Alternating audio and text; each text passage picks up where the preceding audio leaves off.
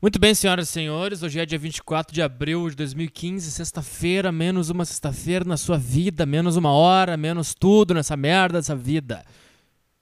Sempre em busca de algo que nós nunca vamos encontrar. Essa contagem regressiva rumo ao caixão. Essa, essa é a minha frase, esse é o meu início, esse é o meu minha introdução do podcast. Essa é a introdução.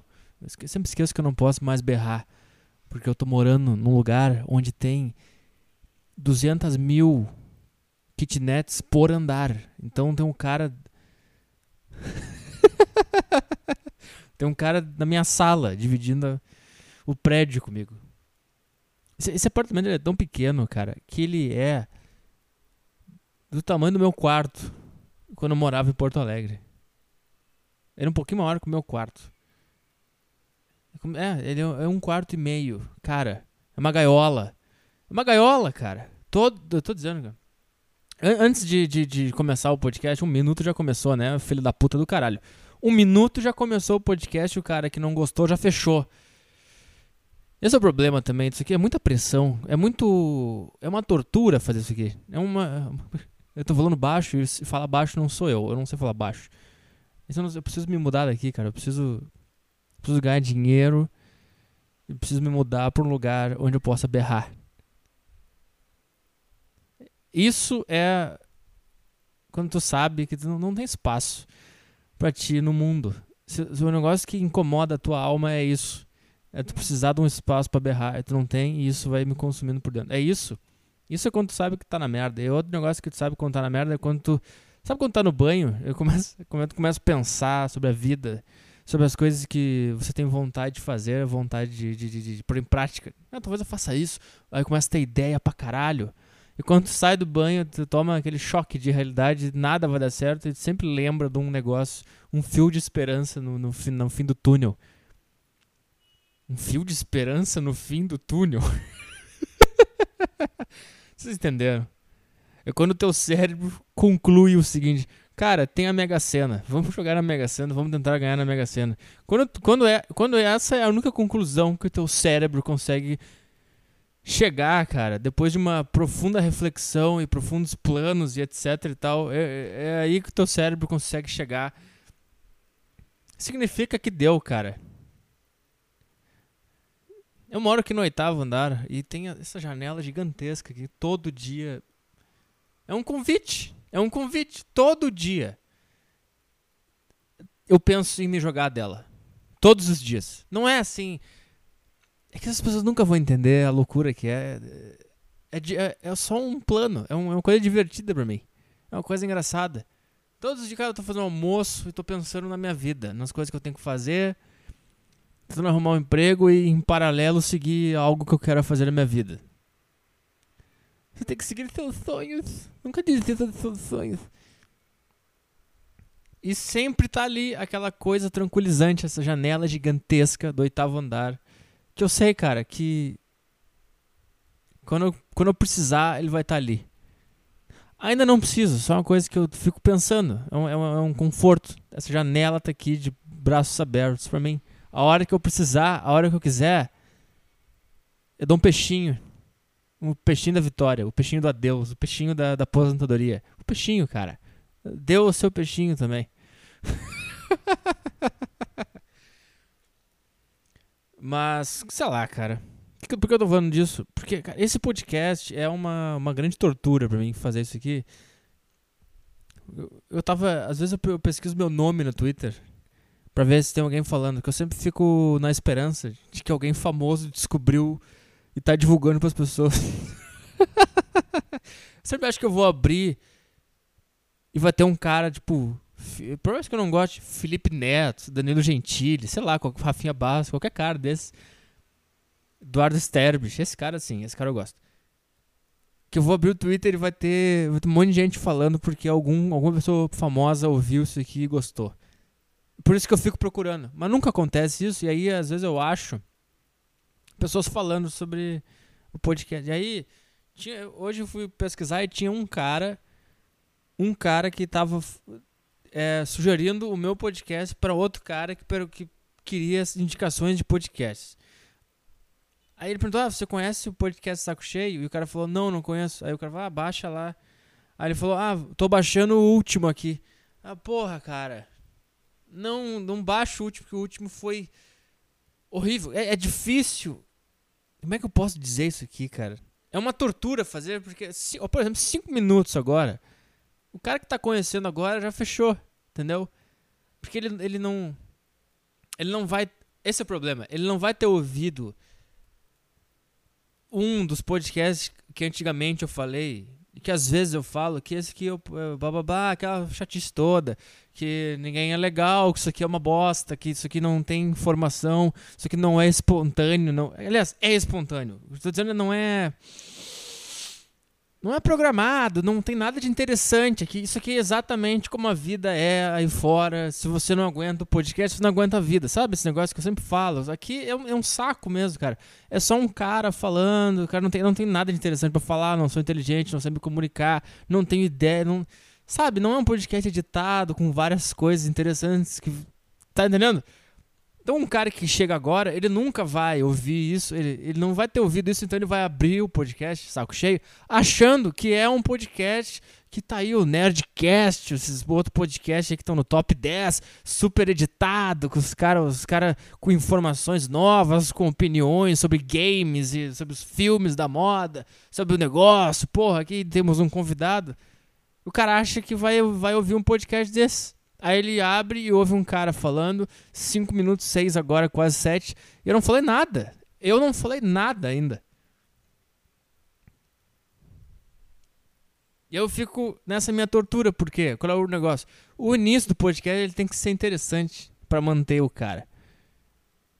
E no final das contas eu não me importo, mas quando eu começo a fazer, eu preciso fazer, sei lá pra quê, sei lá, coisa chata esse papo. Chato pra caralho. Cara fechou também. O que, que eu tô me explicando pro cara que já fechou o podcast? Eu sei que no final das contas, sempre quem vai ficar aqui são os mesmos de sempre. E nós vamos ficar nessa daí até sei lá quando, cara. Mas. Vamos seguir o podcast, que como ele sempre é. É. Na sua função que é nenhuma. Na verdade, a minha função aqui, que eu, eu me auto atribuo, é. Eu ser o seu cão de guia. Sabe, sabe o cão de guia? Que ele vai na frente do cego e vai mostrando as merdas que tem na frente, vai te dizendo, cara, não vai por aqui que tem um tem um degrau aqui. Sabe? Para agora que tem o sinal vermelho. Agora vamos lá que abriu. Não vai por essa rua. Porque essa rua tem sei lá o que. Tá entendendo? Por que, que eu digo isso pra você? Eu, como um cão de guia do faroeste. Por que do faroeste? Eu ia falar farejador, eu falei do faroeste. Porque recebi um WhatsApp, um WhatsApp, ah, um e-mail. Bing, Ring Girls, os carros mais caros do mundo e muito mais no Bing. Não faço a menor ideia do que seja isso. E o cara quer mandar um e-mail de carro e Ring Girls pra mim. Esses caras que ficam fazendo esses, esses pesquisa esses spyware, sabe? Spyware, adware, que aí eles ficam eles ficam eles registram tudo que tu pesquisa na internet e depois ficam te mandando propaganda das coisas que tu pesquisou. Eu nunca pesquisei carro na internet. Nunca. Aí eu recebo um e-mail me oferecendo carro e ring girls. Nunca pesquisei ring girls.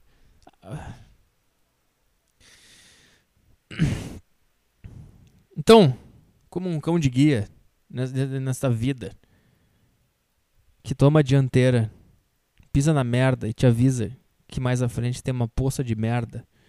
Eu digo para vocês, nesse exato momento, cara, tá bom assim, não casa. Tá? Não casa. Tá bom como tá. Ah, quando te sentir sozinho, bate uma punheta. E essa vontade vai passar rápido. Eu tô dizendo, cara. É que homem e mulher não são compatíveis e é um inferno. É um inferno. É cobrança todos os dias. É birra todos os dias. É exigência todos os dias. E esse, que, esse é o problema também, cara. Às, às vezes o homem ele cede pra mulher com a esperança de que ela reconheça que tu cedeu para deixar as coisas bem mais adiante. Mas ela. Que mulher é que nem cachorro.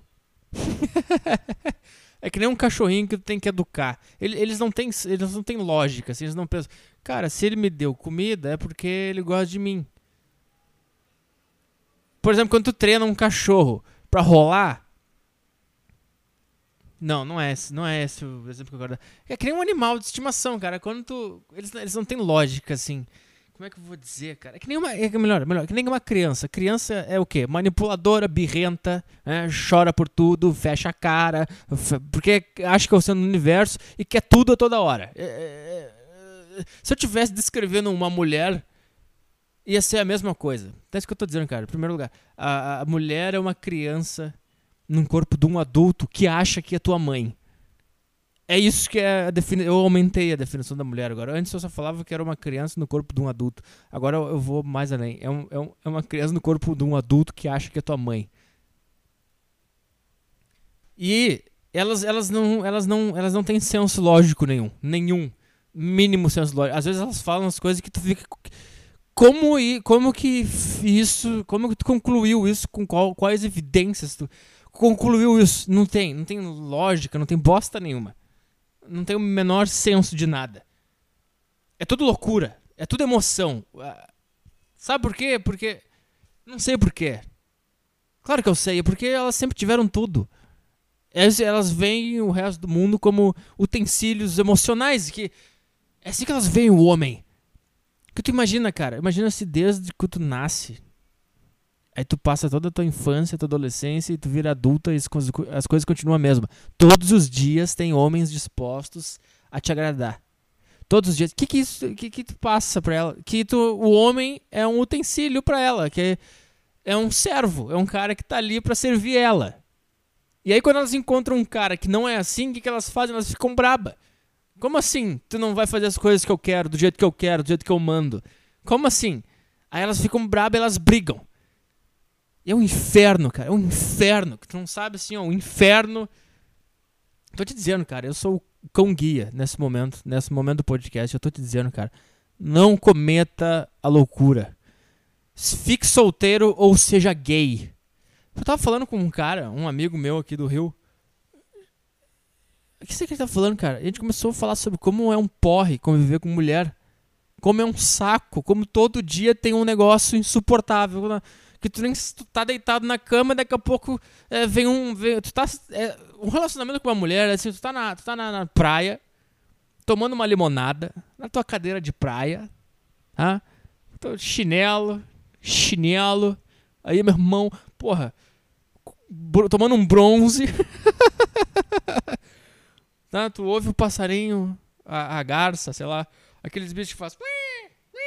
Como é que é isso aí? Sei lá o que, que é. Não é passarinho. Tá, é aquele, é, sabe aquele ambiente calmo, aquele clima, aquele negócio. E, de, e do nada, daqui a pouco vem uma tsunami. E leva tudo. Aquela garça morre. Próxima cena que tu vê, tu tá no meio do oceano, boiando, tentando se agarrar em alguma coisa que tu não sabe como é que tu chegou ali. Isso é um relacionamento com uma mulher. É isso, tu tá na praia, daqui a pouco tu tá no meio do oceano se afogando. Do nada. Ninguém avisou, não tocou nenhuma sirene, não tocou bombeiro, não acionou nenhum alarme, não teve notícia nenhuma dizendo, olha, tá vindo uma tsunami por aí, gente, melhor evitar o litoral. Nada. Nada. Simplesmente veio do nada e. Por falar em tsunami, cara, aqui no Rio de Janeiro, as pessoas moram na frente do mar e não tenho o menor medo. Eu jamais, eu, eu, eu compraria, se eu fosse muito rico, compraria uma cobertura, um apartamento na frente do mar, compraria, mas jamais moraria. Jamais seria minha residência fixa. Justamente por causa disso, cara. Tu mora na frente de um negócio. Na frente do negócio. Que se der um, um crack embaixo da terra, aquilo lá, cara, desaba teu prédio. É, que é uma tsunami e derruba tudo e acabou, cara. Tu, tu mora na frente do negócio que pode acabar contigo em, 3 segundos. Dá um crack embaixo da, da, da terra e. Tá, tá vendo toda aquela água que tá ali na frente? Aquilo ali vai chegar pra frente e, e vai tapar o teu prédio e tu vai morrer, não vai ter pra onde ir. tem uns caras que ali na praia do Arpoador ali, porra, cara, os prédios na frente do mar. Os caras. Um, quanto um apartamento? 5 milhões. 5 milhões para viver perigosamente todos os dias, correndo o risco de ser sugado por uma tsunami. 5 milhões, cara. Compra uma mais para antes. Pô, agora recebi outro e-mail. Atendimento, agência alvo. Sua cerveja já tem rótulo? Porra, cara. Porra, cara, como. Porra, cara, publicitário é uma merda mesmo. Os caras. Que pariu. O que, que eu tô falando? Da tsunami. Então é isso, cara. Tu tá ali e daqui a pouco vem um negócio, tu nem sabe de onde vem. Porque tudo o que. O que tu quer quando tu tem um relacionamento com uma mulher? Basta tu estar com ela. Tu tá com ela. Vocês não estão se falando. Tu tá no teu videogame ela tá na cama, por exemplo mas tu sabe que tu tá com ela, tu pode contar com ela. O simples fato de ela existir na sua vida, meu caro amigo homem, vai me entender o que eu tô falando, já é o suficiente para sua alegria estar pronta. Você está feliz simplesmente por ela existir na sua vida. Ela não, cara. A tua existência não basta. Tu tem que fazer as coisas que ela quer que tu faça. Se tu não fizer, é, tu não pode fazer nada nunca pra mim. Porra, cara, eu te peço alguma coisa. Eu exijo alguma coisa. Não, cara, eu tô aqui sentado na porra do sofá eu não sei, cara. Tô dizendo, cara. É um. É um beco sem saída, é um inferno. Não tem, cara. Tu, tu acha que. Ah tá, agora tá bem. Agora a gente tá bem. Agora a gente vai ficar bem. Aí daqui a pouco, cinco minutos depois. É, é, cruza os braços. É, fica com a cara braba. Tá, o que, que foi? É, nada. É, que, porra, cara, isso é atitude de uma pessoa adulta. Ficar resmungando, fechando a cara. Tenho certeza, cara, todo mundo que já namorou, que me ouve, sabe que é assim. Do nada.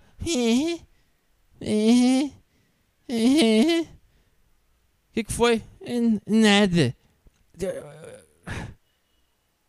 Isso não é uma criança de 5 anos fazer isso. Um adulto, quando ele, alguma coisa lhe incomoda, ele senta, ele fala: Olha aqui, ó, isso aqui tá me incomodando. Podemos conversar? E se fosse uma coisa legítima também? As coisas mais estúpidas do mundo. Às vezes tu. Ah, tu não faz nada e elas enchem o saco. Elas querem ficar insatisfeitas mesmo, cara. Porra, às vezes dá vontade de me atirar dessa janela, que acabou. Chega, cara. Eu tô falando com esse meu amigo, ele, ele, ele, ele, ele, é casado já, porra, porra, mora com a mulher um tempão, porra, não sei como é que aguenta, cara. Eu não sei como é que ele não. É que ele não tem uma janela, ele mora num andar baixo também, porra.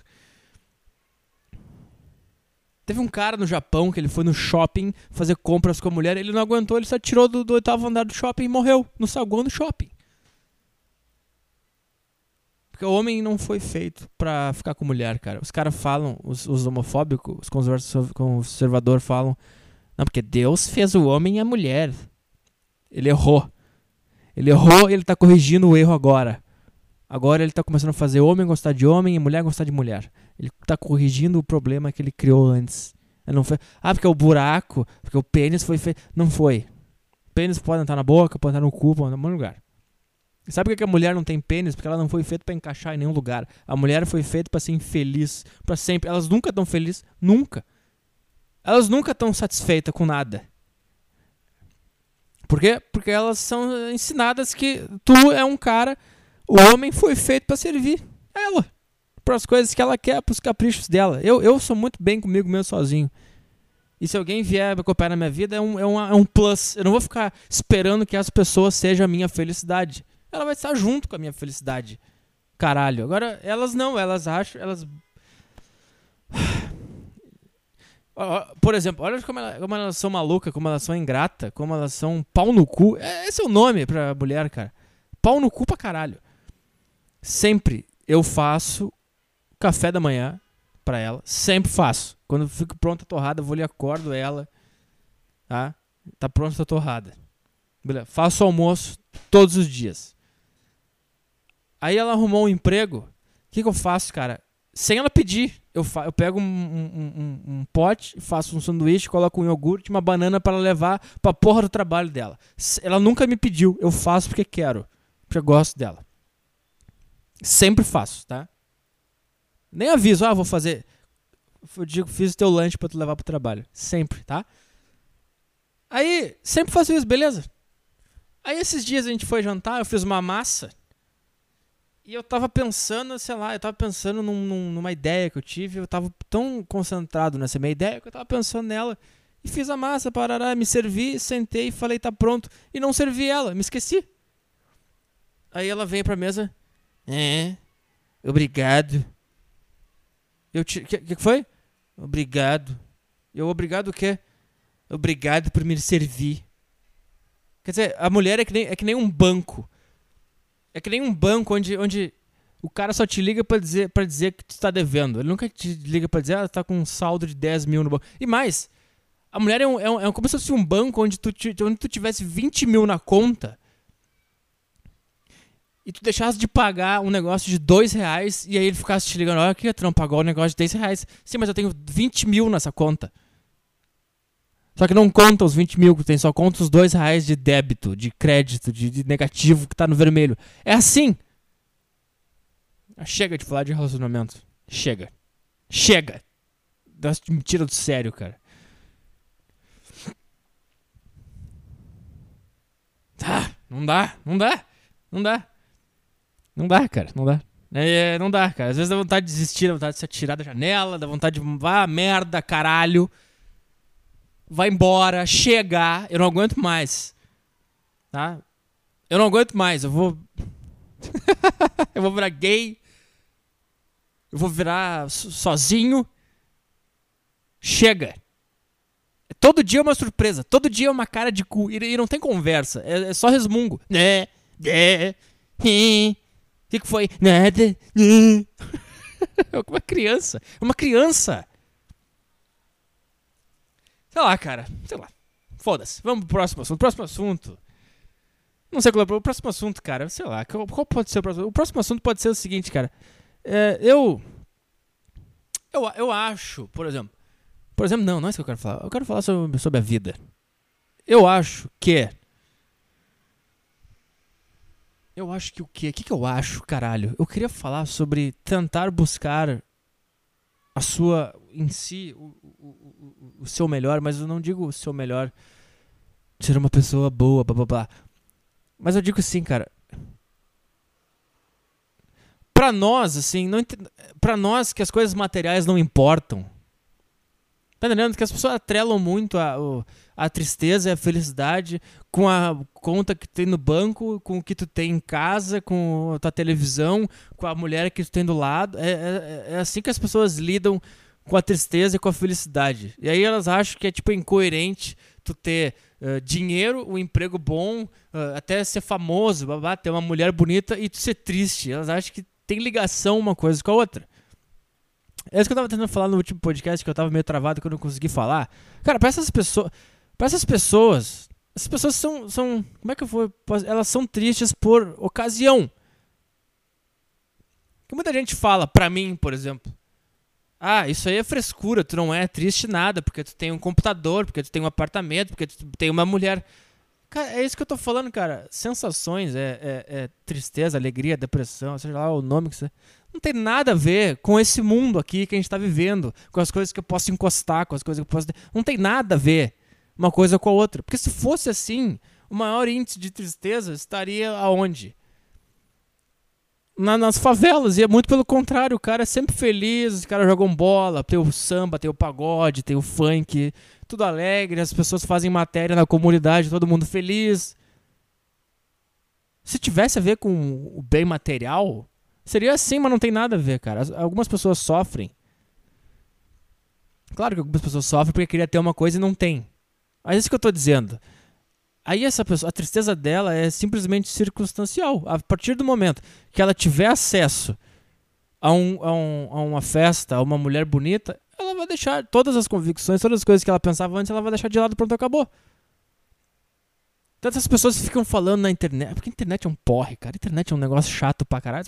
Ah, porque eh, eu que sou fudido, porque eu não pego ninguém, eu que sou triste. É isso que eu tô falando, cara. A partir do momento que tu tivesse acesso, que tu tiver, se um dia tu tiver acesso a mulheres bonitas, tu vai deixar de ser triste. Porque tu não é triste de verdade, tu é triste por causa do teu material. Ou seja, é, é uma baixeza. É um negócio que não tem discussão com uma pessoa dessa. Não tem um. Não tem, não tem nem porque tá ouvindo isso aqui. É um negócio muito além disso. É um negócio. Às vezes eu uso a palavra espiritual só pra pessoa tentar entender que é um negócio que é uma coisa que realmente não tem explicação, é uma sensação, como se tivesse um buraco na alma da pessoa. Não, não importa, cara. Eu posso, eu posso amanhã uh, realizar o que eu quero, ganhar dinheiro, virar um cara foda pra caralho. Vou, cara, essa agonia vai estar sempre em mim. Porque ela é muito, ela é muito mais reflexiva do que do que coisas que eu posso tocar e, e, e, reações instantâneas a alguma coisa que aconteceu agora. Por que eu tô falando isso? Porque uma das coisas que mais incomoda uma pessoa como você ou como eu, não sei se você é como eu que está me ouvindo, que, que tem esse buraco na alma, essa, essa, essa inquietação, esse negócio. Parece que está sempre faltando alguma coisa, uma peça, alguma coisa. O futuro se te desespera de uma maneira assim, sabe? Acho que boa parte da dessa agonia é, é vem de, de, de, como é que pode dizer? De tentar achar em si mesmo algo algo que está faltando. E eu acho que algo que está faltando é alguma coisa que tu possa fazer bem que seja natural que tu não precise forçar o negócio ah eu vou fazer eu quero fazer isso agora. Aí tu vai forçar um, uma, um negócio para tu fazer uma coisa sabe a gente procura uma naturalidade dentro da gente, uma espontaneidade, um negócio assim que. A gente tenta encontrar alguma coisa que nos faça bem, mas que seja espontâneo, que seja, pô, isso aqui me fez bem, cara. E tu nem percebe.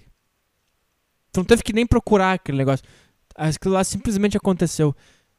E agora falando pessoalmente de mim, uma das coisas que mais me incomoda é. É tentar achar o melhor em mim. Por exemplo, pode ser fazendo esse podcast aqui, cara. Cada podcast que eu faço, eu tento achar na verdade, eu tô mentindo pra mim que eu quero fazer um, um podcast que eu sou um cara que sabe falar por uma hora, entreter a pessoa e ser engraçadão por uma hora. Eu, eu não consigo, eu sei que eu não consigo, mas eu minto pra mim e por isso que eu, toda sexta-feira eu tento gravar. mas. O que eu tô falando é. Que. É daí que vem a agonia, porque achar algo bom em si é que nem achar uma agulha no palheiro, cara. É tão difícil e tão frágil. Às vezes, eu tô em algum momento, em alguma coisa, fazendo alguma coisa, que eu penso, pô, aqui é isso aqui exatamente o que eu quero ser. É assim que eu queria ser amanhã, depois de amanhã. Eu quero que isso aqui se mantenha. Só que é um negócio que vem, é um negócio que vem do nada. Quando tu acerta, é um negócio que vem do nada. É um negócio que acontece e tu, e tu, e tu te perde dentro de si mesmo. Tu não consegue entender como que tu.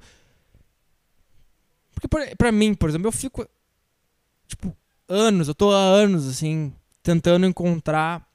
Como é que eu posso dizer? A melhor versão de mim? Não, é, é, é, tentando encontrar algo dentro de mim que eu, que eu goste, que eu faça bem, que eu faça. e que me faça sentir bem. E que eu faça de uma maneira que eu goste de fazer sei lá, cara, às vezes eu tô num lugar, tô fazendo alguma coisa, às vezes eu gravo um podcast e que eu me sinto confortável durante o podcast inteiro. Isso aconteceu poucas vezes na, na história dessa merda. E. E eu, pô, isso aqui é o que eu queria ser. Eu queria ser assim, exatamente como eu tô agora. Mas isso é rápido, cara. Eu, sei lá, tô num evento, tô num, num, num, num lugar com alguém e eu tô me sentindo confortável, eu tô num. Como é que eu posso dizer, cara? Sei lá, para vocês conseguirem entender, é como se fosse fazer um, um show e aquele lá não, não, não, não, não precisasse fazer o mínimo esforço para realizar aquilo de uma forma boa. As coisas simplesmente iam acontecendo. Coisas que tu ficou anos e anos pensando, porra, cara, como é que eu faço para fazer isso? Porra, chegou lá e fez o negócio. E quando tu consegue fazer algo assim, é um negócio tão frágil, é um negócio tão passageiro, que isso te desespera mais ainda, porque no dia seguinte tu olha para trás e tu pensa, porra, cara, ontem eu, eu fiz um negócio que eu quero fazer para sempre. E tu não consegue mais repetir aquilo, nunca mais. Não sei se ficou claro. Não sei se deu pra entender. Então a gente fica sempre nessa, nessa, nesse, nessa tortura mental de tentar achar dentro de nós algo que, que, que faz bem. E às vezes tu tem 10 segundos de um lapso de um negócio que que tu sentiu que é aquilo, e daqui a pouco ele sumiu de ti e tu não consegue mais achar aquilo.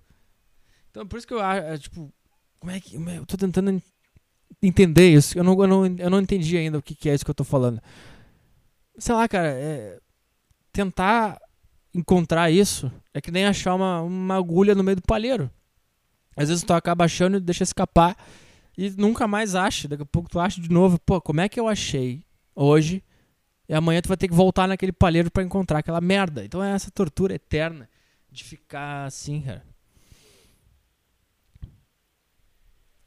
É por isso que não, não, não, não importa o quão ruim tu for no que tu faz, se tu conseguiu fazer aquilo e dar segmento, segmento, dar sequência àquele negócio, eu invejo, cara. Eu invejo pra caralho.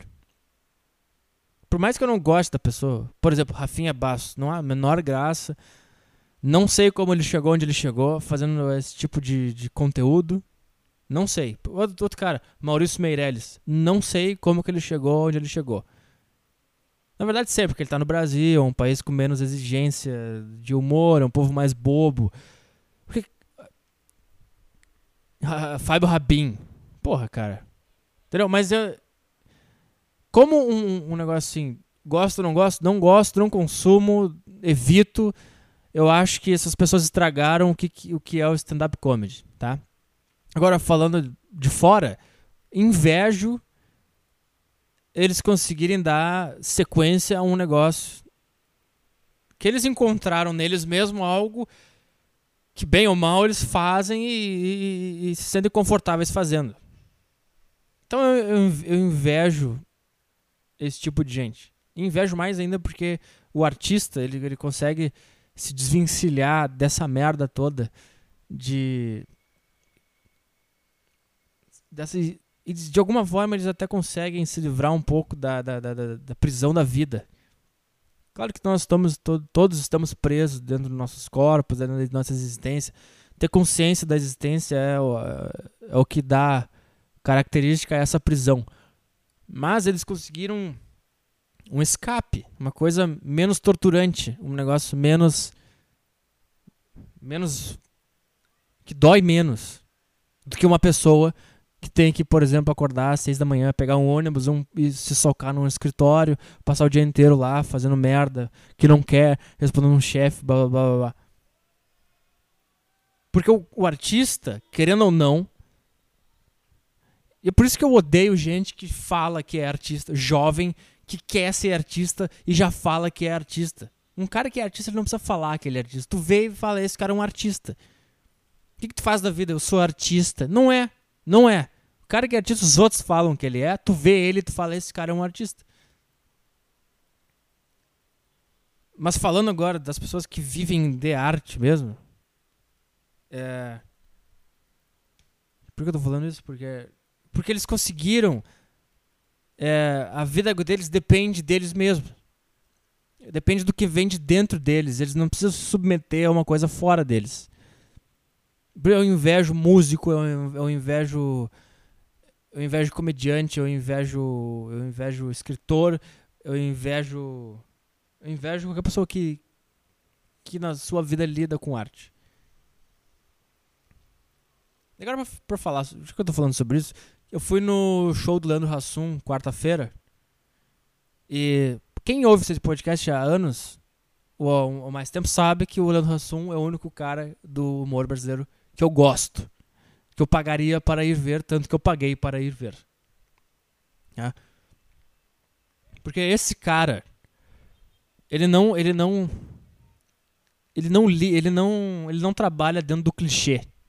Ele tem as histórias dele. Ele não tem piada. Ele não tem piadinha com início, meio e fim. Sabe? Esses caras. Por exemplo, eu tava vendo o Fábio Rabin no Danilo Gentili.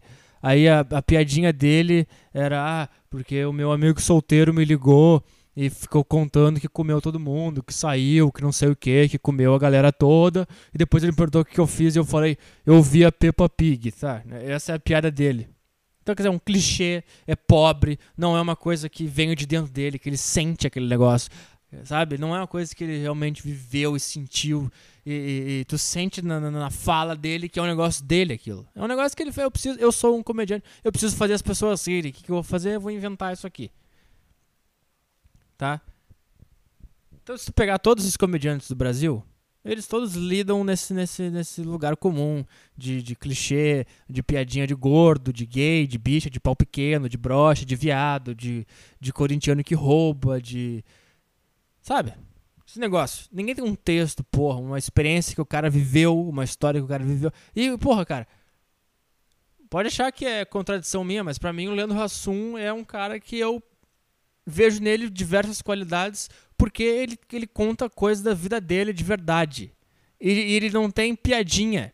Tu ri do que ele tá contando. Tu ri da piada, não da piada, tu ri dele contando a coisa. Tu ri da história que ele tá contando, tu ri da, da, da, da caricatura que ele faz dos personagens em volta, tu ri das reações, tu ri dele, tu não ri da piada. E é isso que eu acho que é um, o ponto principal de por que tá tudo errado no humor brasileiro, tá?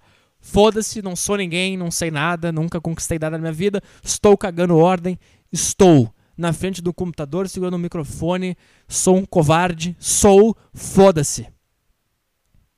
Tá? Tô nem aí. Que aqui as pessoas riem da piada. Agora se tu pegar lá fora, as pessoas riem do cara contando a piada. Eles riem de tudo, eles não riem.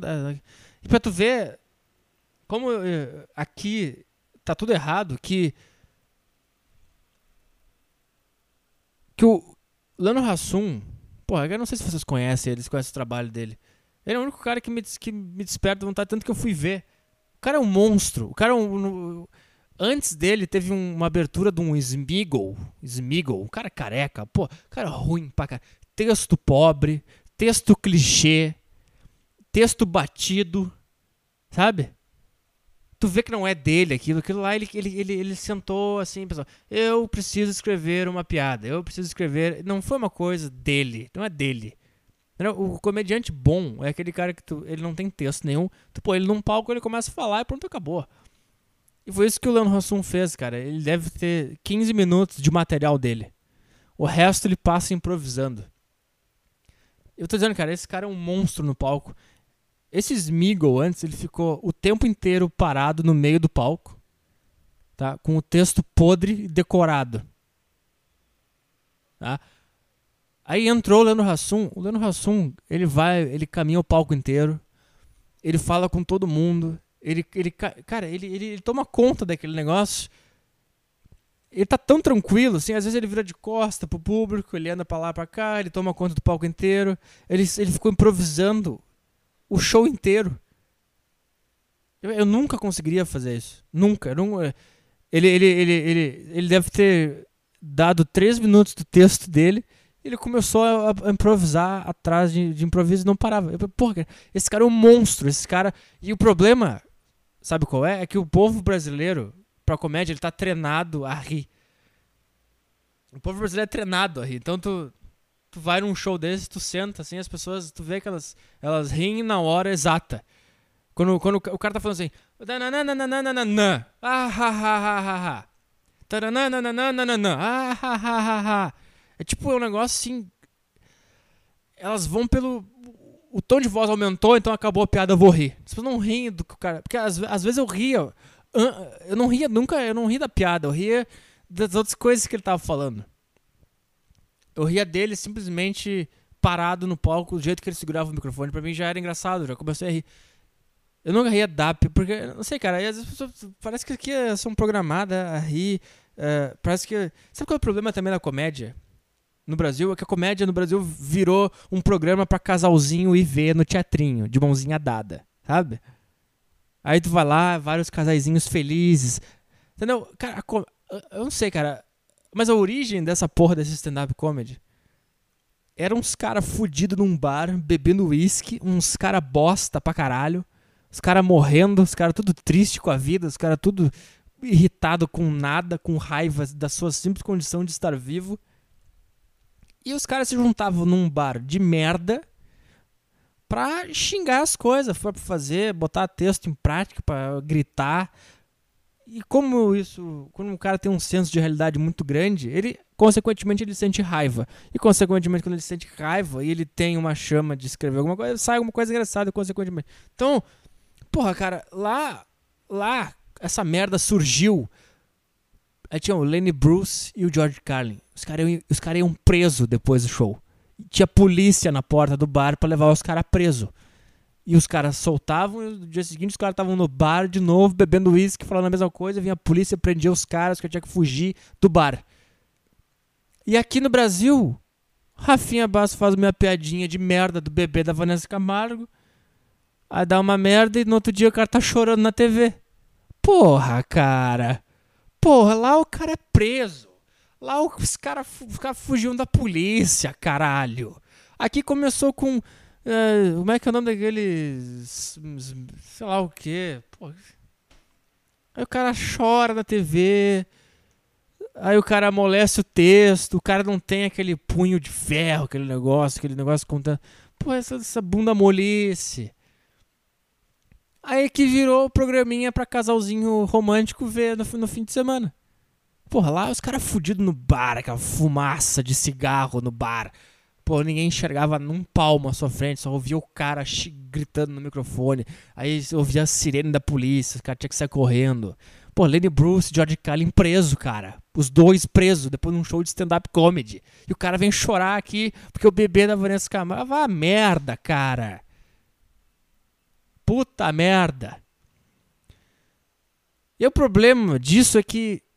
O problema não, pra mim, como apreciador da, é que caras geniais e bons como Leandro Hassum e Eduardo Sterbich, eles têm que se adequar ao público bosta é do Brasil, que ri de piroca. Se vocês não, não acreditam em mim, na genialidade do Eduardo Sterbich e como ele é um cara inquieto e que odeia a arte do Brasil, pelo menos o stand-up comedy, tenho certeza que ele não gosta. Procurem um show dele, 2009, eu acho. E como ele, ele é um cara, ele, ele, tem que se adequar a essa bosta de humor brasileiro, que é tudo de chavão, clichêzinho e bosta assim. Ele pega e, e começa a falar pra plateia. Que vocês são burro pra caralho, vocês riem de qualquer merda, vocês riem de piroca. Daí ele fala, quer ver? Piroca. E todo mundo começa a rir. E as pessoas não conseguem entender a raiva que, que tem por trás desse negócio genial que ele fez a inquietação que ele tem, o negócio de não estar contente com, a, com, a, com o rumo que isso aqui tomou. Quer ver que vocês riem de qualquer merda? Aí ele vai lá e tenta sentar no banco e cai no chão. Todo mundo começa a rir. Vocês são burro mesmo. O público é burro. Quer ver? Piroca. Todo mundo começa a rir. Ah. Ele viu? Vocês são burro. Todo mundo começa a rir mais ainda. Ah. Não sei porque eu tô falando disso. Tô chato pra caralho o podcast hoje. Tô só cagando ordem, cagando regra. Pegar na enxada que é bom nada. Eu não, eu não pego. Eu fico só reclamando. é. Mas eu aí, aí acaba que caras como o Leandro Hassum, que tem um, um dom natural, e Eduardo Sebert tem que acabar se rendendo a esse tipo de humor do Brasil, de de ficar falando do gordo, da, da, da piroca pequena, de fazer papel ridículo, de fazer comediantezinho de boa, medíocre, sabe? Mas aí tu vai no Leandro Hassum, claro que tem as piadas clichês, porque ele tem que fazer, porque o público é assim. E se ele não fizer, ele não paga as contas. Olha, eu tô dizendo, cara, se vocês puderem ir ver esse cara, vocês vão sentir na, que ele tem uma alma ali. O cara é tão confortável no palco, cara. O cara, o cara cara caminha pra lá pra cá como se fosse um gigante, assim, tá nem aí, cara. Ele não sente a pressão, ele não sente nada. E o texto dele, por mais que. Também tem outro problema, problema, que eu vejo como apreciador da arte stand-up comedy. Que, porra, cara, lá fora, cara, cada ano o cara muda o texto. Ele fez, ele gravou o DVD daquele texto, ele para de fazer todo aquele texto e, e, e escreve um do início. E fica fazendo dois anos texto diferente e grava um DVD completamente diferente. Agora, aqui, cara, o Rafinha Bass tá com a arte do insulto aí há cinco anos, há mais que cinco anos. O, o Leandro Hassum é lente de aumento, é o mesmo texto há 15 anos, há 7 anos, sei lá. Sei lá porque eu tô falando isso, cara. Mas tô falando que eu fui lá e é bem legal. E. Eu, eu entendo por que, que ele tem que entrar em clichês de vez em quando. Porque o público é burro e o público exige isso. Isso, pra fazer o quê? Tá? Acho que eu fico pensando, cara, se eu subisse nesse palco e fizesse os meus textos agora, ia ficar um silêncio. Entendeu? Por quê? Porque eu não fui no lugar comum. Eu não vou ficar falando do gordo, do pinto pequeno, do gay, blá blá blá. Eu sei que não vai dar certo, porque esse público não, não é um público para isso. Eu nem quero que seja, estou falando que não é. Agora, esse é o problema, cara. Eu não, eu não sou ator, eu não tenho talento pra vestir um negócio assim só pra poder fazer sucesso desse meio. Se eu tivesse, entendeu? Se eu tivesse capacidade de vestir um personagem e ir lá e começar a falar piadinha boba do, do pinto pequeno, do gay, da. Ah, porque a. sei lá, porque a mãe é assim, blá blá blá. Eu ia lá e ia fazer. Mas como eu não tenho talento para nada, eu só tenho isso aqui, eu não tenho como, como me meter nesse lugar. O máximo que eu posso fazer é o meu podcast aqui e pouca gente vai ouvir. Que é chato pra caralho hoje, hein? Puta merda. Caralho. Eu postei na página do Facebook do podcast a entrevista com o Eduardo Sterblich. E se, é que, se vocês acham. É que o povo brasileiro é assim mesmo, cara. É burro pra caralho. Ele vê lá o poderoso castiga e fica repetindo mais ou menos, mais ou menos. Aí tu vai lá entrevista Eduardo Sterblich sobre tristeza, sobre a vida, sobre depressão, sobre arte, sobre buraco na alma. E ninguém vê, ah, não, é chato. Ele preferiu mais ou menos. Eu, eu gosto dos dois. Mas eu, eu, eu. Como é que eu posso dizer? Eu, eu, eu, eu me atento ao poderoso Castiga, por exemplo, porque eu conheço o Eduardo Sterbich de, de entrevistas e, e eu. Tudo que ele cria me dá vontade de ver, porque eu sei da onde que ele tirou aquilo. Não é que nem esses humoristas babacão aí, felizão da vida, que esses, esses caras que não tem nada a oferecer. Que tu vai sentar numa mesa de bar e não vai falar o que com ele. Entendeu? Vai ficar falando, ele vai ficar, tentando fazer piadinha o tempo inteiro. Aí, cara, veja essa entrevista inteira. Se você não é um daqueles caras de Nike Shocks, calça socada no cu, bonezinho pra trás e a camisa da Lacoste, que vai lá no showzinho do Eduardo Sterbich pra ver o Poderoso Castiga e aquilo lá é o humor supremo. Se você não é um cara desses, boleiro, sabe esse boleiro? Que os caras ficam fazendo vídeo no, no Facebook imitando o Poderoso Castiga. Puta que pariu, como me irrita isso aí. Se você não é um cara desse, vai lá e vê essa entrevista dele, cara. 26 minutos. E tu vai ver o que é a verdadeira alma desse cara. E eu, no final da entrevista, meus olhos encheram de lágrimas. Esse é um outro problema de, de, de, de, de não morar sozinho, cara. Por isso que eu digo, cara, seja gay ou fique solteiro. Eu não, eu não completei a história. Eu tava conversando com um amigo meu aqui, do Rio de Janeiro sobre mulheres. Ele falou, cara, a melhor relação que eu tive com uma pessoa foi quando eu morei com um amigo meu. Era perfeito. Eu jogava videogame, cara. Podia ficar um dia inteiro sem falar com ele. No outro dia tava a mesma coisa a relação. Não tinha problema nenhum. Ele podia sentar, os caras jogavam videogame junto. Cara, cara chega, os caras chegam às três da manhã em casa. Não tem nada. Chega em casa três da manhã, deita e dorme, acabou. Não que eu faria isso, mas eu tô falando Sabe por que, por que eu tô falando isso? Porque, porque eu tava vendo a entrevista do, do Eduardo Sterblich chorando, cara, com os olhos cheios de lágrima. Sabe, eu sou um cara que eu vejo muito. Eu não, eu não acompanho o canal no YouTube desses caras assim, esses Christian Figueiredo, Felipe Neto, PC Siqueira, Coimar. Não. Eu tenho os meus caras ali que eu gosto de, de, de ver, que são uns quatro ou cinco. E eu gosto, eu aprecio muito ficar sentado vendo esses caras. Por exemplo, esse, eu descobri um novo cara que é o Casey Neistat. Uma coisa assim, Neistat. Que esse cara é um, é um produtor de vídeo, trabalha com propaganda nos Estados Unidos. E ele tem um, um canal no YouTube onde ele, onde ele põe vlog. Só que como ele é um cara que entende muito de, de filme, de cinema, de propaganda, de, os vlogs dele são como se fossem mini, mini filmes sensacionais. O cara posiciona a câmera no lugar, na rua. E eu não sei nem explicar, cara. É um negócio, a edição do cara é genial. E eu, cara, como eu, eu, eu gosto de edição de vídeo. Eu gosto muito disso.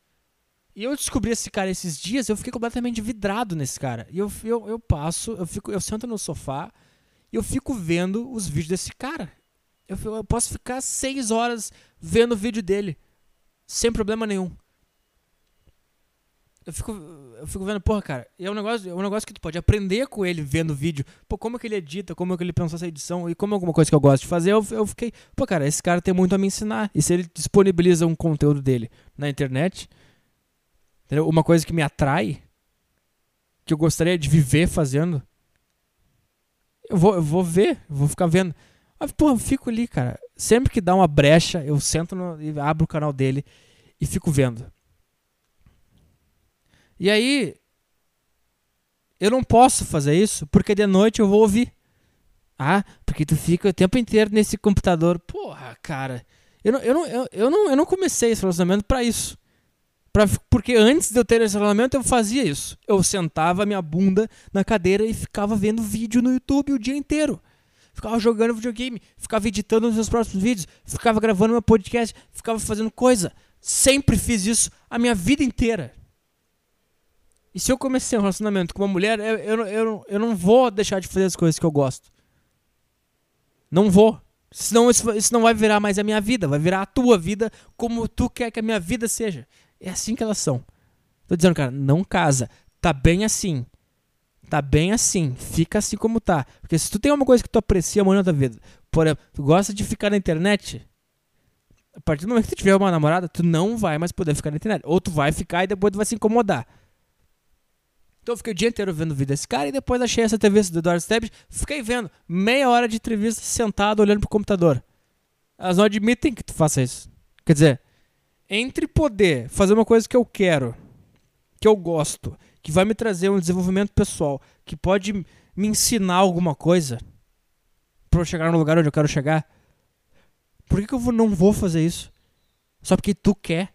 Só porque tu vai me encher o saco depois? vai ficar me xingando, me cobrando merda. Passo o dia inteiro no celular e não falo nada. Eu pelo menos estou estudando um negócio que eu gosto. Não estou nem estudando, mas eu tô, sei lá o que eu estou fazendo.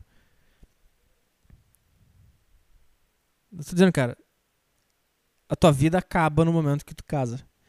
E não é nem. Não tô dizendo. Ai, de pegar outras mulheres. Isso é bobagem. Isso é bobagem de quem age, sei lá, instintivamente, que não se livrou nunca do seu lado animal. Porra, cara, é esse o teu problema? Pegar outras mulheres vai merda. Eu tô falando, cara. Elas acham que elas mandam em ti. E se tu não age de acordo com o que ela quer, ela, ela fecha a cara.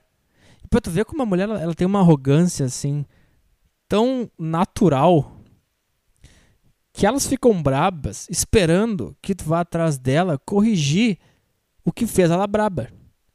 E quando tu não faz isso, ela, ela, elas meio que se perdem. Elas, elas não sabem se elas ficam brabas ou se elas pedem desculpa. Esse é o, o, o primeiro erro do homem no relacionamento é ceder uma vez. Se tu cedeu uma vez, tu ensinou a ela que tu vai ceder para sempre.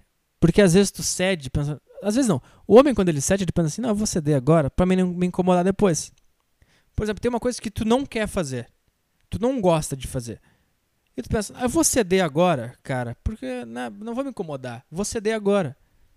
Mas isso não é o que eu gosto. Aí tu cede uma vez. Aí depois, quando ela quer que tu ceda de novo, uma coisa que tu não gosta de fazer, tu, não, não vou fazer.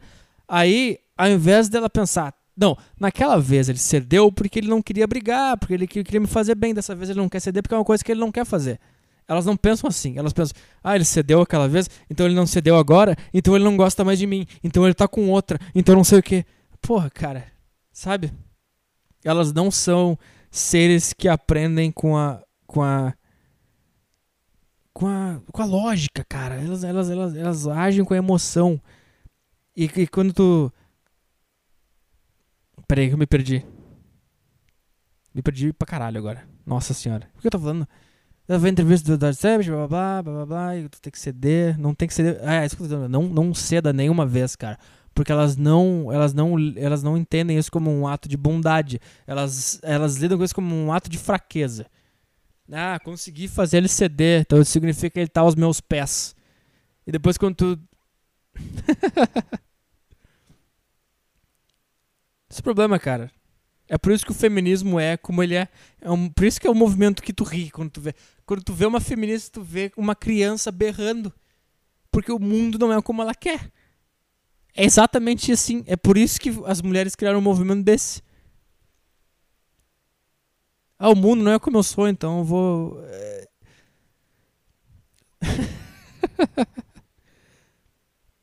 Eu preciso só terminar isso. Eu tô dizendo, cara. Be single. Stay single. Stay single or be homo. Homosexual. Então, o que eu tô falando é o seguinte. Tu não pode ceder uma vez. Por quê, cara? Eu, eu tô com esse negócio na minha cabeça não tô conseguindo tirar. Por quê? Porque. Uma vez que tu cede, tu tá fudido pra sempre. Tu nunca mais vai poder ser o que tu é, entendeu? Tipo, tu odeia. Vamos ver. Tu odeia. Comédia romântica. Por exemplo. E ela gosta, ela quer ver. Tu não quer ver. Tu cede uma vez. Não, vou ver hoje contigo. Tu não fala, não, vamos ver, tá bom. Mas eu odeio ro comédia romântica. Porque se tu falar não, ela vai fazer birra. Ela vai ficar braba. Porque a mulher não sabe viver sozinha. Não sabe viver com ela mesma. Por quê? Porque elas se odeiam. Elas são seres eternamente infelizes. Insatisfeitos. Elas nunca vão ser felizes. Por isso também que eu digo, cara, não tenta acompanhar o ritmo dela. Não tenta ir fazer. É isso que eu tô falando. É isso que eu tô falando. Lembrei elas têm uma, uma, uma, arrogância tão, tão natural dentro delas, de, por causa de anos de tratamento, como se elas fossem especiais, que todo mundo faz tudo por elas. Quem chega nelas eh, são os homens. Uh, em casa, o irmão tem que ir trabalhar com 15 anos, ela pode ficar escolhendo o que ela quer fazer. Entendeu? Na faculdade tem sempre o trouxão lá que vai querer fazer o trabalho com ela, vai sempre querer ajudar, sempre vai ter um professor que vai querer comer ela, sempre. Ah, pode passar aqui, é, senta aqui, isso aqui é preferencial para mulheres. Ah, se, não, quer sentar, madame? Pode sentar, vem o cara e, e, puxa a cadeira para ela sentar no restaurante, o cara que se foda, entendeu? O cara vai lá, abre a porta para ela. Então elas crescem com a sensação de que, pô, esse ser aqui, com um pinto no meio das pernas, ele foi feito para me servir. Essa é a conclusão que eu, que eu, que eu, que eu cheguei. Isso cria nelas uma arrogância tão natural que elas têm certeza que tu tem que resolver o problema dela. Porque o problema que elas criam é da cabeça delas, sempre. E elas querem que tu resolva. Ah, porque tu fez isso, porque não sei o que, tá, tu tá braba, o problema é teu. Eu não vou resolver, tu tá braba. Se eu ficar brabo, eu ficar triste com alguma situação, eu vou resolver a minha situação. Eu não vou ficar esperando que tu resolva. Por quê? Porque nunca ninguém resolveu nada para mim. Nunca ninguém abriu a porta do carro para mim. Nunca ninguém. Sabe? Nunca ninguém deixou eu sentar num lugar só porque eu sou homem. Nunca ninguém disse homens e crianças primeiro. Nunca me, ninguém me deu um vagão só pra mim no metrô do Rio de Janeiro. Nunca. Então, quando eu tenho um problema, eu sei que o problema é meu e eu vou resolver. Quando eu tiver alguma coisa na minha cabeça que esteja não, não seja legal, eu vou resolver. Eu não vou cruzar os braços e ficar fazendo tortura emocional na outra pessoa porque tu acha que ela tem que resolver os teus problemas emocionais. É assim que elas são, cara. É assim que a mulher age. Puta que me pariu. E aí, essa arrogância é tão natural nelas que elas fecham a cara e elas ficam esperando tu vir e perguntar o que, que houve. Elas ficam esperando tu resolver o problema. Eu falo, o que, que houve? Nada. Então tá, então não houve nada. Foda-se. E aí tu não faz nada e ela fica braba porque tu não resolveu o problema dela. Eu falei, cara, o problema é teu, cara. Tu tá braba. Eu não vou ficar adivinhando que tu tá braba. Tá? Porque isso é coisa de criança. Isso é a criança que senta no fundo da sala e fica. Aí tem que a mamãezinha lá. O que, que foi, filhinha? O que, que houve? Não, nada. Ai, o que, que foi? Fala pra mamãe o que, que foi. Ah, porque você fez isso. Sabe? Senta e fala. Tem uma pessoa adulta e elas, elas simplesmente param, fecham a cara, cruzam os braços e ficam esperando. Elas ficam tá, e aí esse otário, será que ele vai se rastejar por mim? Porque ele é meu escravo, né? Tá, ele é meu escravo, né? Toda a minha vida ele sempre foram meus escravos, por que, que ele não vai ser? Então significa que se eu ficar braba, consequentemente ele vai fazer de tudo pra me, não me deixar braba. E se ele vier, eu vou ficar mais braba ainda, que eu quero ver ele se contorcer tentando me agradar. Vai lá, seu trouxa. Aí elas ficam sentadas assim, com a cara de cu. Aí tu tenta conversar normal com elas, como se nada tivesse acontecido, elas. É. Aí tu, puta que pariu, o que, que será que aconteceu agora? Aí tu, tá, o que, que foi? Por que tá braba? Aí nesse momento elas. Ah, consegui. Agora eu vou, vou, vou manter essa linha que eu quero ver esse trouxa se contorcer para resolver o meu problema. Vai, trouxa, lambe o chão por mim, seu merda. É assim que é a cabeça delas. Aí esse é o problema, cara. Tem uns homens que acompanham isso e ficam, o que, que foi, amor? Ai, não, tu é linda, não, não precisa, ai, toma, porque. Aí vai lá com um buquê de flor. Aí tu vai lá dar um buquê de flor pra ela. O que, que tu ensina pra ela com isso? O que, que tu ensina pra mulher com isso? Que tu é um escravo dela e que basta ela fechar a cara e te torturar por alguns minutos que tu vai ser o eterno servo dela para sempre. Eterno para sempre, óbvio.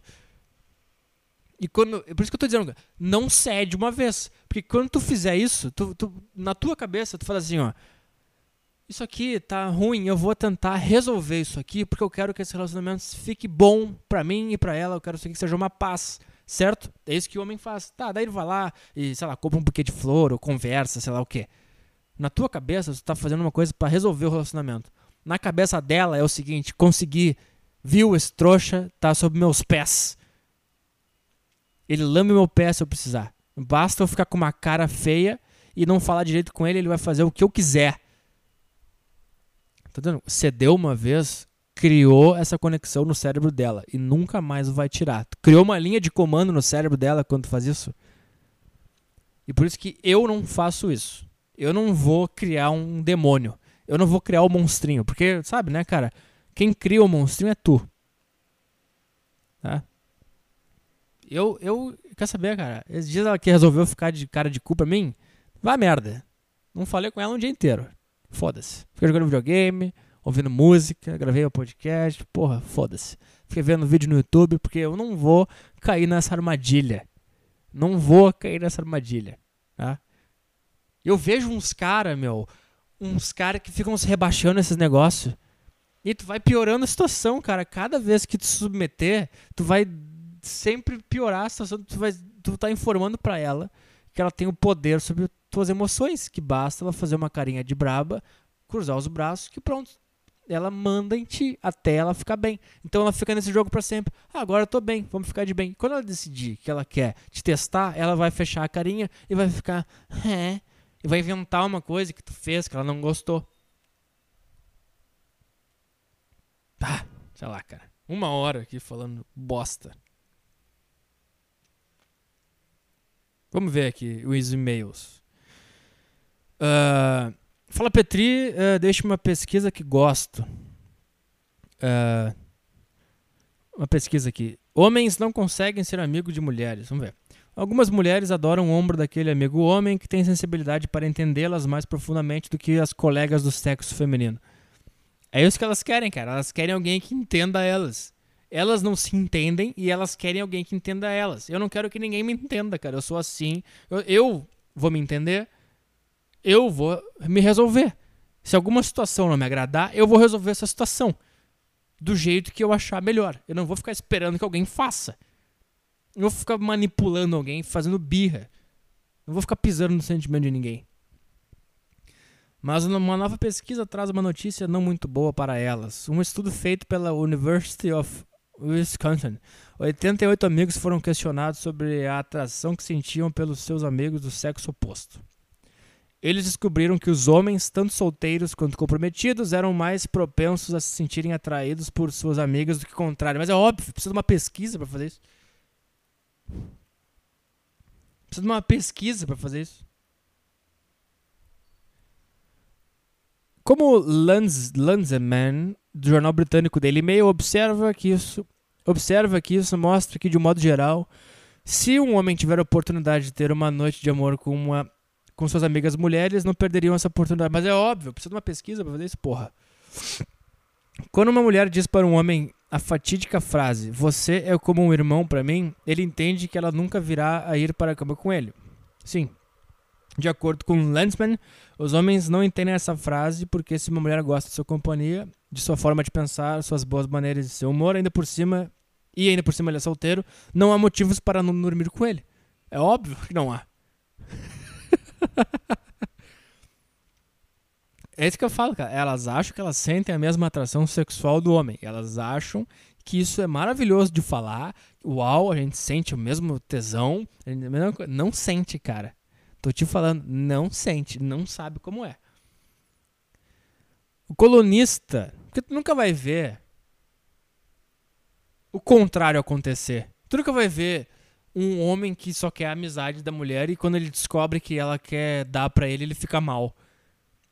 E por mais que ele tenha namorado, ele vai ficar feliz, porque isso aumenta o valor dele como homem no mercado. Eu, porra, cara, eu sou um cara bom, sabe? A minha mulher deve estar orgulhosa de mim, porque tem outras mulheres que me querem. Porque é assim que o mercado sexual é. Quanto mais mulheres querem aquele homem, significa que melhor ele é. E quanto mais homens querem uma mulher, não significa nada, porque todos os homens querem todas as mulheres. O colunista ressalta que os homens pensam em sexo muito mais do que as mulheres. Ah, vá! O que torna mais compreensível o fato de serem mais dispostos para esse tipo de relação. Tu quer ver como uma mulher não gosta de sexo? Quando conhecer uma mulher, ela, sempre começa a falar que elas adoram sexo, que não sei o quê, que elas veem pornografia, que elas querem transar, que não sei o quê. Tá, aí tu começa a relacionar com uma delas, aí tu, vamos ver uma pornografia. Aí tu mostra uma pornografia tua que tem na tua pasta de, de favoritos lá do Xvideos. Ah, tu vê essas coisas? Elas acham, elas acham que pornô é um negócio que ela vê no Multishow meia-noite. Para mulheres, amizade significa confiança. Quando elas dizem que querem um carinho, elas de fato querem um carinho. Para os homens que se encontram nessa situação, o colorista indica: evite perder o controle com uma amiga que não está afim, pois poderá jogar fora uma amizade de anos. amizade de anos é com um homem. Ah, esse papo é porra. Preciso da sua ajuda. E aí, Arthur? Acompanhe seu podcast desde o início de 2014 e seu canal no YouTube também. Em vários momentos vejo que me identifico com as coisas que você pensa. Não no sentido de pensar igual, mas sim de achar que praticamente tudo que você fala faz sentido. Afinal, uh, nem de longe penso igual a você, não tenho capacidade nem criatividade para conseguir pensar assim. Tá. Enfim, o texto a seguir conta um pouco de como está a minha vida, uh, que pode ser não tão ruim mas como você mesmo já disse, não é porque tem pessoas que moram embaixo da ponte e que vivem felizes que eu não posso achar a minha vida um lixo. Moro com minha mãe, pois meu pai nos abandonou quando eu tinha 3 anos. Hoje eu tenho 19 anos, sou virgem, sou tímido ao extremo. Sorte sua, cara. E nos últimos anos tenho engordado pra caralho por conta da vida sedentária que comecei a levar a partir do momento que me tranquei em casa, ao ver que a minha vida é uma merda e nada faz sentido esse negócio, cara. Eu acredito. Eu, eu, eu antigamente eu comecei a, a, musculação, atividades físicas, eu não sabia por quê. É simplesmente uma coisa que eu passava na frente de academia quando eu era criança. Porra, eu preciso fazer isso. Eu não sei porquê, cara. O negócio sempre me atraiu. Levantamento de peso, sempre gostei, sempre me atraiu. Sempre uma coisa que eu buscava ver. E quando eu tive idade para começar, eu comecei a fazer. Não, não, não tem explicação nenhuma. Eu, eu comecei musculação muito antes dessa porra desse boom de fitness e agora todo mundo usa aquelas regatas ridícula com aqueles fiozinho. Todo mundo é fitness, todo mundo tem um canal no YouTube dando dica de dieta, de treino. Sabe? Sei lá porque eu comecei. Eu comecei com 15 anos porque eu tava afim. Porque eu olhei e foi um negócio que eu quis fazer. Ao longo do tempo, eu comecei a, a, a notar que quando eu ficava dois meses, três meses sem isso, o meu estado emocional, espiritual, sei lá o que, piorava. A, a, minha depressão, sei lá o que, se agravava quando eu, quando eu ficava sem ir. Eu lembro quando eu comecei a, a, a frequentar como, como uma parte da minha vida. Isso aqui agora faz parte da minha vida, eu preciso disso. E às vezes eu fazia assim, eu vou ficar duas semanas sem ir porque eu tô cansado. Eu ficava uma semana sem eu começava a me sentir um lixo. Meu cérebro atrofiava. E eu tinha que voltar. Eu não conseguia ficar sem. Hoje, com 25 anos, eu consigo. Eu consigo enxergar que eu sou um cara que eu, eu acho que a, a origem do meu desespero, desespero interno, é não conseguir lidar com o meu cérebro na, na questão de conseguir tirar dele pela minha boca exatamente o que eu estou pensando. E não conseguir ser aquilo que eu queria ser. E eu notei que pra tu ser do jeito que tu quer ser, não tô falando nem sobre trabalho, cara, tô falando realmente sobre autoconhecimento. Tu pode dar a sorte de o teu autoconhecimento te trazer um trabalho que tu vai gostar de fazer, ou tu pode só simplesmente se autoconhecer e não conseguir continuar trabalhando numa bosta no lugar que tu odeia. Pelo menos tu vai estar um pouco mais aliviado. Mas o que eu tô falando é que eu comecei a perceber que eu, a minha maior agonia é me sentir um estranho dentro de mim mesmo. Isso me traz uma agonia muito fodida. Às vezes eu sinto que eu não pertenço a esse corpo, entendeu? E eu tô sempre tentando a coisa que mais me traz agonia é não conseguir entender o que se passa no meu cérebro, como é que ele funciona. Não conseguir tirar dele o que eu acho que ele tem de melhor.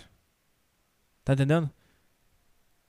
E eu, e eu, cara, percebi que quando eu me exercito, seja puxando peso, seja correndo,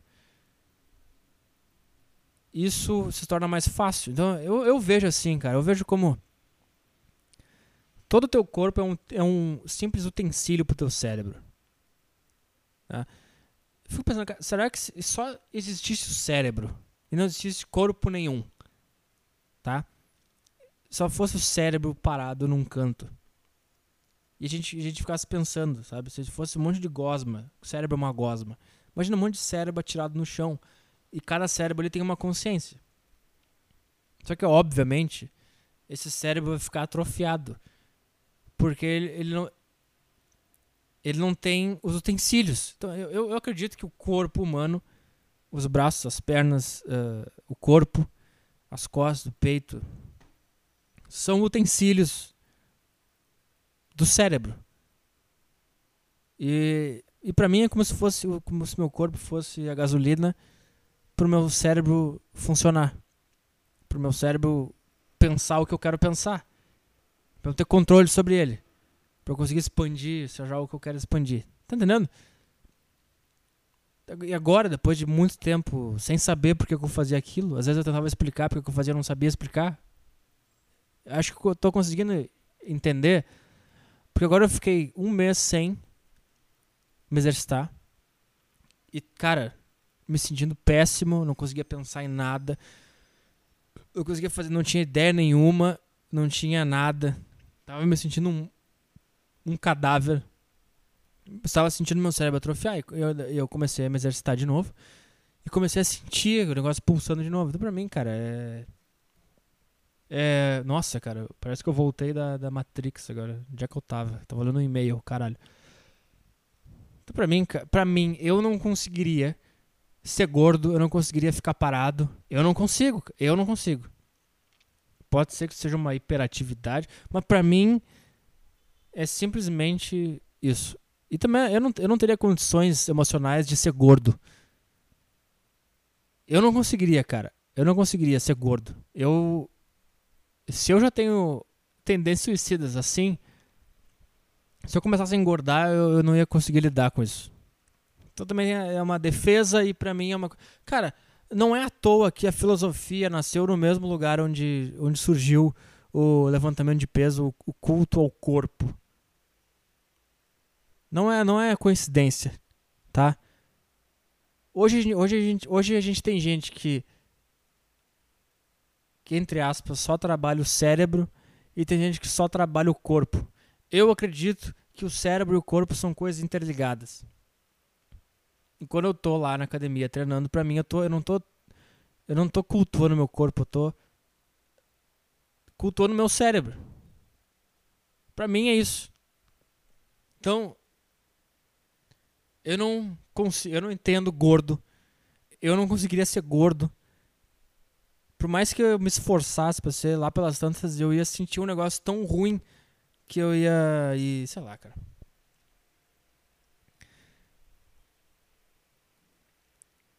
A única garota que eu realmente gostei era do Fundamental. Ela parecia ser a primeira garota que eu teria algo sério. Porém, não chegamos nem a ficar. Essa é mais uma ilusão que a gente tem, cara. Quando a gente conhece uma, uma garota, a gente acha que, que ela quer viver em paz com a gente. Não, cara. Relacionamento pra mulher é, é um jogo. Ela não quer ter paz, ela não quer tranquilidade, ela quer te testar. Ela não vai aceitar tu gostar das tuas coisas sem que ela participe dessas coisas. Ela não vai aceitar que tu use o computador, ela não vai aceitar que tu joga videogame, ela não vai aceitar. Tem que estar tá sempre servindo ela. A gente tem a ilusão de que quando a gente conhece uma mulher, ela quer paz e tranquilidade que nem a gente. Mas eh, esse é um. Esse, tá aqui, ó. A única garota que eu realmente gostei. Ela parecia ser a primeira garota que eu teria algo sério, porém não chegamos nem a ficar. Tu tava com a ilusão de que ia ser uma maravilha. Nunca é uma maravilha. Ela disse que gostava de mim na última semana de aula, porém, como sou covarde, não tive coragem de falar porra nenhuma. Cara, tu não sabe, a, a, foi a melhor decisão da tua vida isso aí. Que ia passar três meses e esse, esse, essa sensação que ela tinha por ti de graça ia começar a se tornar um inferno. Todas as características que fez ela gostar de ti começam a ser as características que vai te trazer incomodação no relacionamento. Ou, ou tu te torna um capacho e, a, e ela vira tua mestra, ou tu vai viver eternamente em combates. Tu não pode firmar pé na tua personalidade e no que tu quer. Desde então até hoje eu não cheguei a gostar de nenhuma garota. Por conta de minha timidez, para. Tá. Hoje faço faculdade por livre e espontânea pressão. Escolhi algo que eu menos odiava para que eu ganhe dinheiro. Para não morrer de fome futuramente poder pegar, pagar minhas contas de água, luz internet. Para que eu possa jogar meus jogos do PC e ouvir seus podcasts. Coisas que no momento são minhas únicas válvulas de escape. Faço um estágio lixo e tenho que colocar minha máscara de indivíduo normal todos os dias para ir à faculdade e ao trabalho. Antes eu andava de cara fechada e cabeça baixa, e sempre as pessoas do meu trabalho, faculdade, vinham me perguntar o que estava acontecendo. Isso me irrita pra cacete, por conta disso tenho que fingir que o que não sou. É, não possuo nenhum objetivo de vida, apenas objetivo de semana, que nada mais é torcer para que chegue às 18 horas de sexta-feira para que eu possa escutar o podcast e jogar meus jogos. Agora vem a parte que eu peço sua ajuda. Eu sempre fui de suar muito, até quando eu era magro. Como agora estou acima do peso, suo mais ainda, o que me incomoda demais. Quando entro num ônibus, todos ficam me olhando. Em primeiro lugar, cara, gordo não tem que entrar em ônibus. Foda-se. Sinto muito, mas gordo não, isso não é nenhuma piada de, de, de Fábio Rabin. Gordo não tem que entrar em ônibus, cara. Ônibus é feito pra gente normal.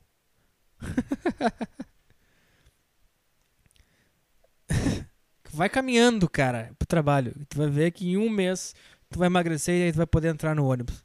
Tinha que ter uma lei assim, cara, uma lei. Tinha que ter uma balança, cara. Se tu tiver fora do teu índice de massa corporal, tu vai a pé, não interessa onde é, tu vai a pé.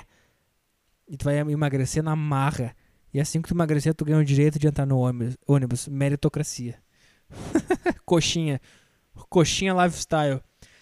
É, quando eu entro no ônibus, todos ficam me olhando, fazendo comentários pra pessoa do lado, dando risadinha. Eu não consigo simplesmente ignorar. Cansado de chamar a atenção por esses motivos, resolvi que quero emagrecer e praticar algo que possa descontar tudo que eu sinto. Ir em...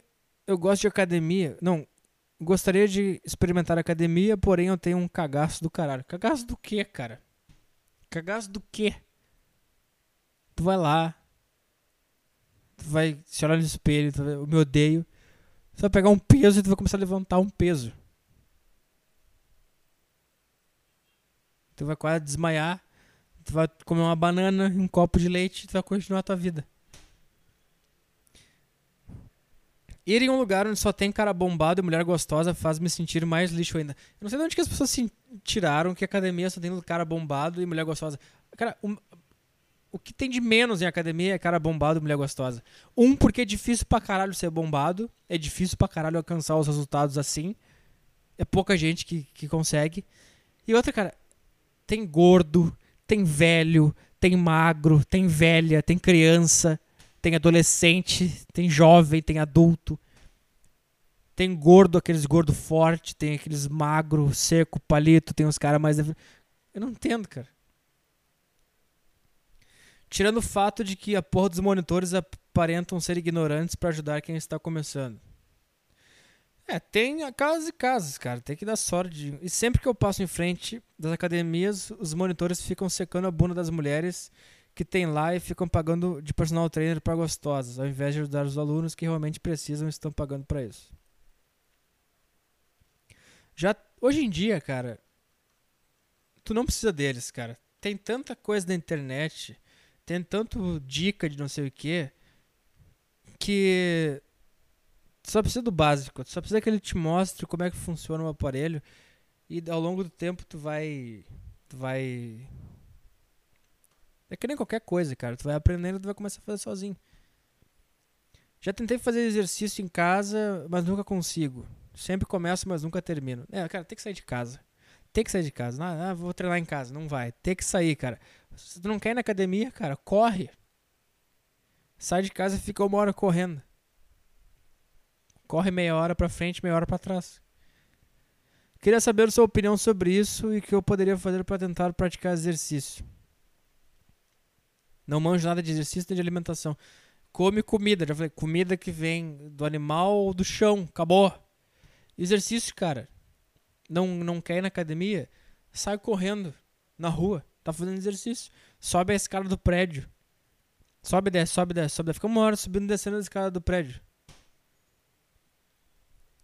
Sai correndo até uma praça onde tem uma barra, fica fazendo barra, volta correndo.